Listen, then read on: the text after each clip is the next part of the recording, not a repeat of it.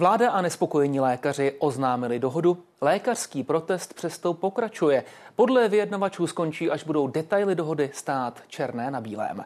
Jde o formalitu, nebo se smír může ještě zadrhnout?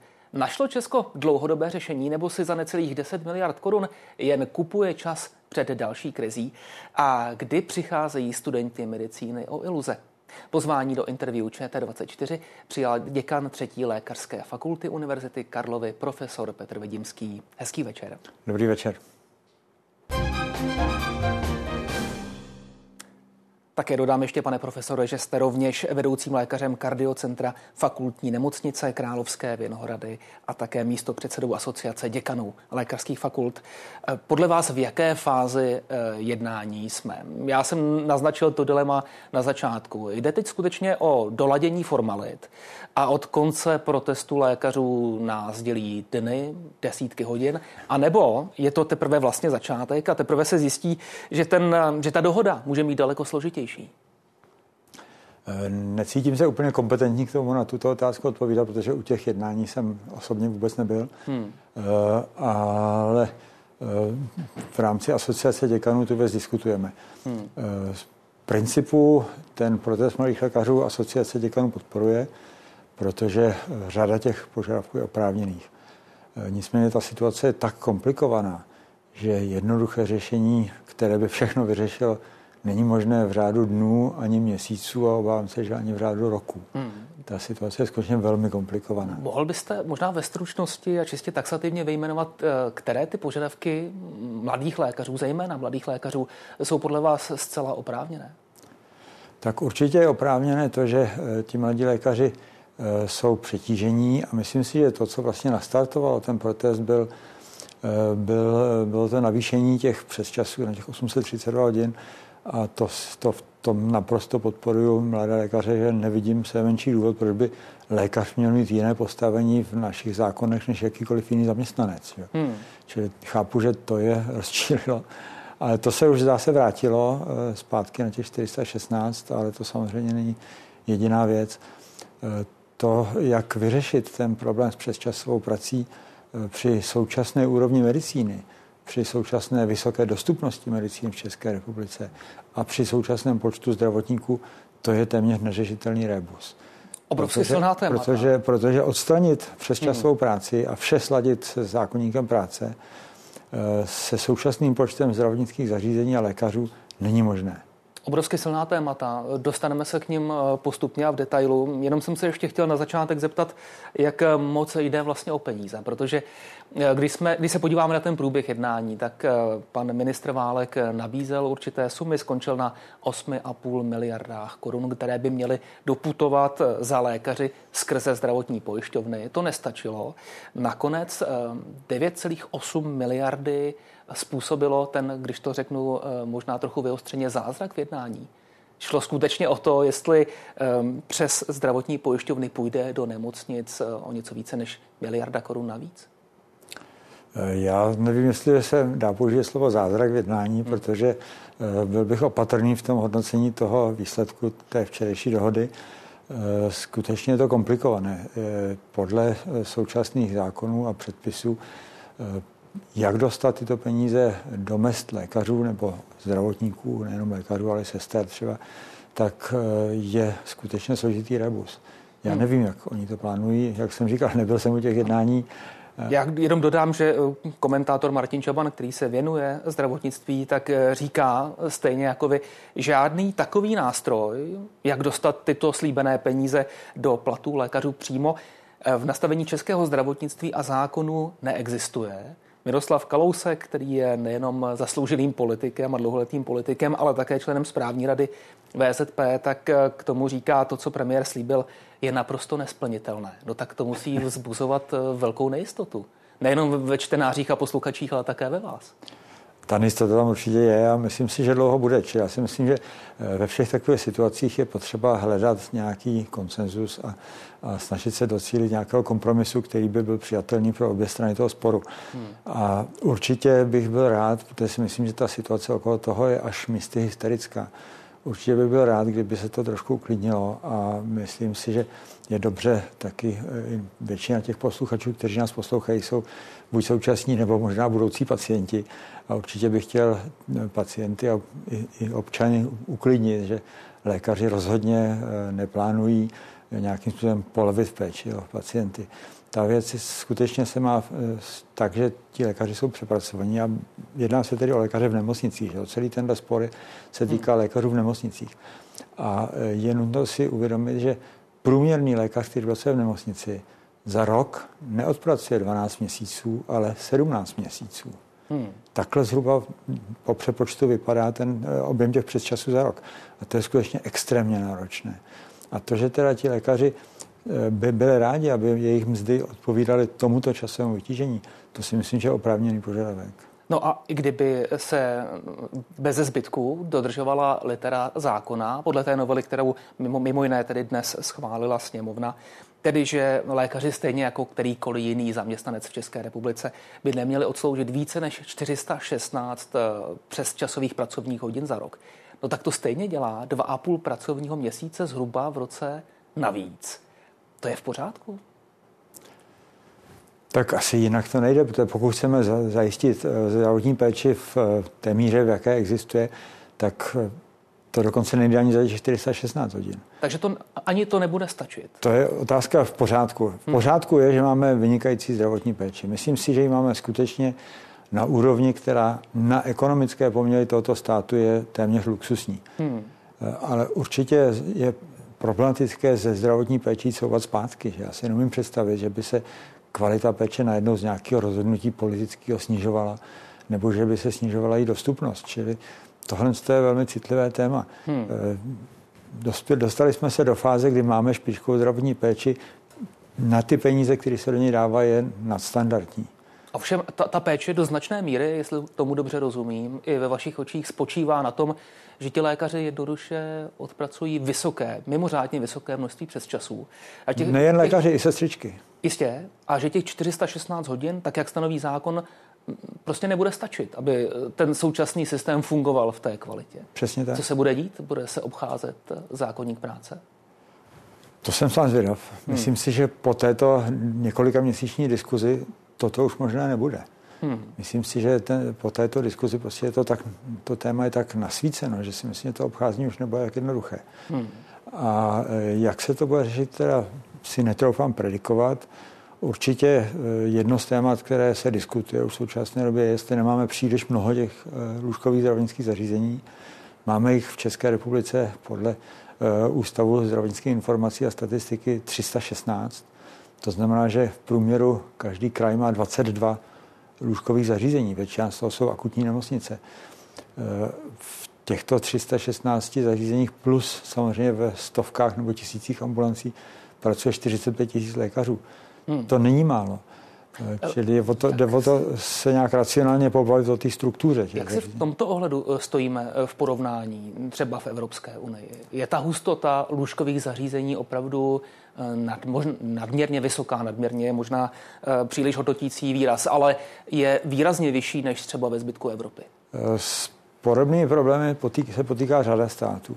Já jsem pracoval tři roky v Holandsku a Holanděni mají velmi racionální strukturu nemocnic, ale hned sousední stát Belgie, ta v tom má ještě daleko, daleko větší, nechci říct nepořádek, ale hmm. prostě množství nemocnic a ro, ro, jaksi rozptýlení té péče do kvanta různých zařízení v Belgii je ještě horší než u nás. Hmm. Čili v, i ve, ve státech Evropské unie jsou obrovský rozdíly. Belgie, Holandsko vedle sebe a každý úplně jiný. On se také objevuje názor, že to, co vy popisujete, tedy nasvítil se problém, nasvítilo se, že české zdravotnictví funguje v této kvalitě v podstatě i díky tomu, že lékaři pracují nadměrné množství přesčasových hodin. Teď se to bude muset nějak řešit. Může tohle být akcelerátor, tak jak si mnozí komentátoři myslí, nějaké té zásadnější reformy zdravotnictví?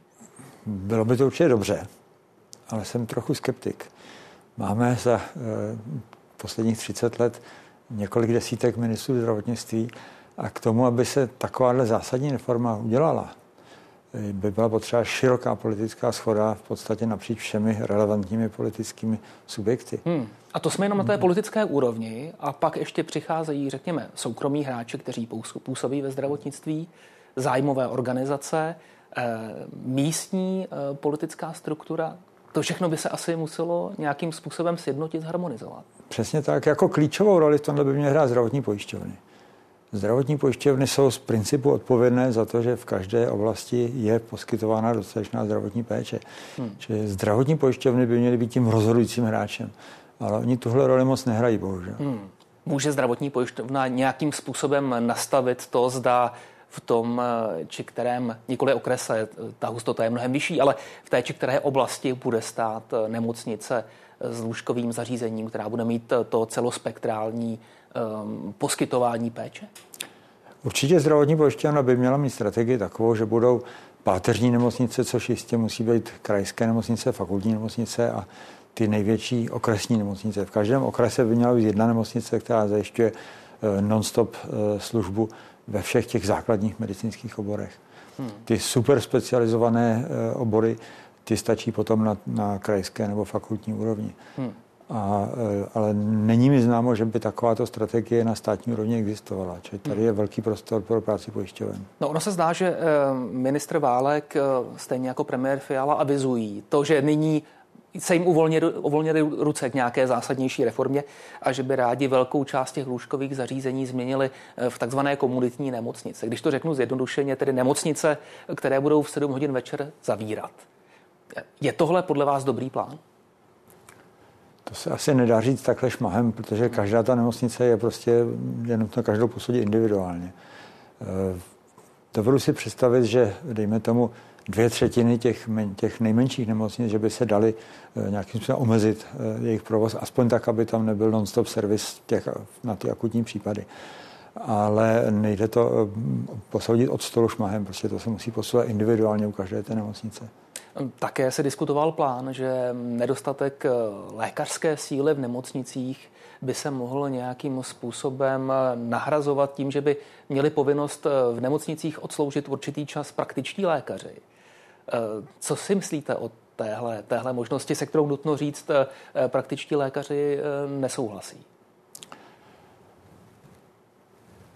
To, je, to má svoje klady i zápory. Samozřejmě praktický lékař, který od doby svého vzdělávání, kdy v nemocnici absolvoval nějaký, nějakou část svého vzdělávání, již uplynula dlouhá doba, takže je někdy je obtížné skutečně ty lékaře z ambulantní sféry zařadit do toho non-stop servisu v nemocnici, kde se odehrávají často dramatické situace v noci, o víkendu. Na druhou stranu určitá odpovědnost v rámci nějakého regionu, například kraje, by měla být, a měla by tam být nějaká kolegialita. To znamená v situaci, kdyby skutečně hrozilo, že se ta péče zhroutí, tak je lepší, když tam bude ambulantní lékař, že byste, než, než žádný chtěl, lékař. Že byste chtěl nějaké masivnější podobě třeba na svém oddělení e, praktické lékaře, jestli tomu dobře rozumím, tak to byste ne, jako možnost nevěděl. Já pracuji jako kardiolog a tam, tam to šance neumím si představit, že by praktický lékař mohl třeba na koronadě zavádět kardiostimulátor, to prostě nejde. Hmm. Jo, čili určitě, nebo že by provedl koronografii nebo angioplastiku, čili to jsou speciální výkony, které prostě musí dělat ten specialista. Hmm. Ale jsou jiné obory, kde to, to není tak dramatické, kde se nebojuje každý den o život a tam si to představit dovedu. Další myšlenka, která se často skloňuje v této souvislosti, zdravotní sestry, které by měly trochu jinak vymezenou svoji odbornou činnost, než ji mají teď, které by dosahovaly vysokoškolského vzdělání a mohly by nahradit část práce lékařů. Je tohle možnost, kterou Česká republika podceňuje? Je tady nějaký potenciál? Potenciál tu je. Otázka je, zda by těch sester bylo dost, protože si myslím, že nedostatek sester je stejný, možná ještě palčivější problém, než nedostatek lékařů. Aha, takže tudy cesta asi... Nevím, nevím jestli by tudy vedla cesta. Určitě by tudy vedla cesta, pokud by těch zájemkyň o takové vzdělání byl dostatek, ale nejsem si jistý, zda to je realita. Hmm. To, co by mohlo zlepšit situaci, je, kdyby lékaři, aspoň ti kvalifikovaní, třeba na úrovni vedoucího stanice, vedoucího oddělení, měli k, rukou, k ruce administrativní síly, tak jak je to běžné na západě, že každý specialista v západní Evropě má prostě svoji vlastní sekretářku, třeba na část úvazku jenom, hmm. ale že se vůbec nestará o to administrativu a věnuje se pacientům. Tohle v našich nemocnicích téměř neexistuje. Ale přesto je to myšlenka, která zaznívá znovu a znovu opakovaně. Proč se s tím zatím nic nestalo? To Když, jak říkáte, na západ od našich hranic je to spíš běžná praxe než výjimka. Na to odpovědět neumím, nevím. Hmm. To asi by musel odpovědět někdo jiný. Jedna z těch teorií zní, že ta lékařská práce je vlastně příliš laciná. Proto e, není tak vzácná, aby se využívala výlučně pro tu lékařskou profesionální činnost. Je ale... to část pravdy, když si vezmeme e, statistiku, tak průměrná mzda, někde jsem našel, že průměrná mzda lékaře hodinová je tři sta čtyřicet dva korun. Pokud je toto realita, nevím, je to z nějaké webové stránky, tak pokud toto je realita, tak samozřejmě máte pravdu. Já si myslím, že u těch specialistů je to trošku jinak. Ti specialisté a testovaní, kterým je přes čtyřicet, ti mají určitě vyšší hodinovou mzdu. A, takže neumím toto ekonomicky spočítat. Hmm. A mají lékaři brát tolik peněz, kolik nyní požadují při tomto kolo jednání s vládou zástupci lékařů, to jest ti začínající jedna celá pět průměrné mzdy a ti atestovaní trojnásobek? Opět to je ekonomická otázka, kterou je nutno posuzovat v kontextu ekonomiky celého státu. Neumím si před... Určitě bych byl rád, kdyby tolik brali, ale jestli to je ekonomicky reálné, to nedovedu posoudit. To, co určitě ale přispívá k nespokojenosti těch mladých lékařů v nemocnicích, je to, že oni, i když třeba po pěti, někdy sedmi letech od promoce, či ve věku třicet, třicet dva let, složí atestaci, což je skutečně šest let náročného studia, pak ještě pět let té specializační přípravy. A vlastně oni po jedenácti nebo dvanácti letech vzdělávání se, se dostanou teprve na mzdu, která se pohybuje bez těch přesčasů nad průměrnou mzdou v České republice. A to samozřejmě moc optimální není, čili hmm. určitě tam je velký prostor. A je to postgraduální vzdělávání lékařů v České republice zbytečně dlouhé, tak jak naznačuje i ministr Válek? Dá se to řešit jinak? Dlouhé si myslím, že není, těch pět let tak akorát. To si myslím, že je v Evropě všude podobný. To, to co je nesmyslné úplně v České republice, je, kolik máme těch specializačních oborů. Myslím si, že držíme světový rekord v počtu vzdělávacích oborů. Máme, myslím, čtyřicet dva nebo čtyřicet tři základních oborů, pak máme asi třicet nebo čtyřicet nástavbových oborů a teď ještě se chystají takzvané funkční kurzy, což by byl vlastně už čtvrtý stupeň vzdělávání. A to je něco, co považuji za úplný nesmysl. A vlastně, když si vezmete to vzdělávání, tak první stupeň je základní kmen, to je po třech letech. Druhý stupeň atestace, to je po dalších dvou až třech letech, pak případně nástavbová atestace a teď ještě by do toho měli přijít funkční kmeny. To je systém, který je tak komplikovaný a zbytečně komplikovaný. Hmm. Myslím, že to, co by pomohlo, by bylo zjednodušení toho systému a nikoliv jeho komplikace. A pardon, ale z toho, co říkáte, jako by vyplývalo, že se ten systém má ještě do budoucna zkomplikovat. A přitom ministr Válek mluví o tom, že dosud byl příliš komplikovaný, byrokratický, zanesený výjimkami, že ho chce zjednodušit. A součástí toho aktuálního jednání byla právě také otázka vzdělávání lékařů. Takže vy tam nevidíte, že by se rýsovalo zjednodušení toho? Já si myslím, že vidím, protože za ty funkční kurzy tento pan minister nemůže, ty se dostali do zákona hmm. asi před šesti lety. Čili to nesouvisí se současným vedením ministerstva. A naopak my jako asociace děkanů chceme panu ministrovi navrhnout, aby t- ten, tuto jakoby čtvrtou úroveň vzdělávání, aby prostě to nepodpořil, aby hmm. tato věc zmizela prostě. Um.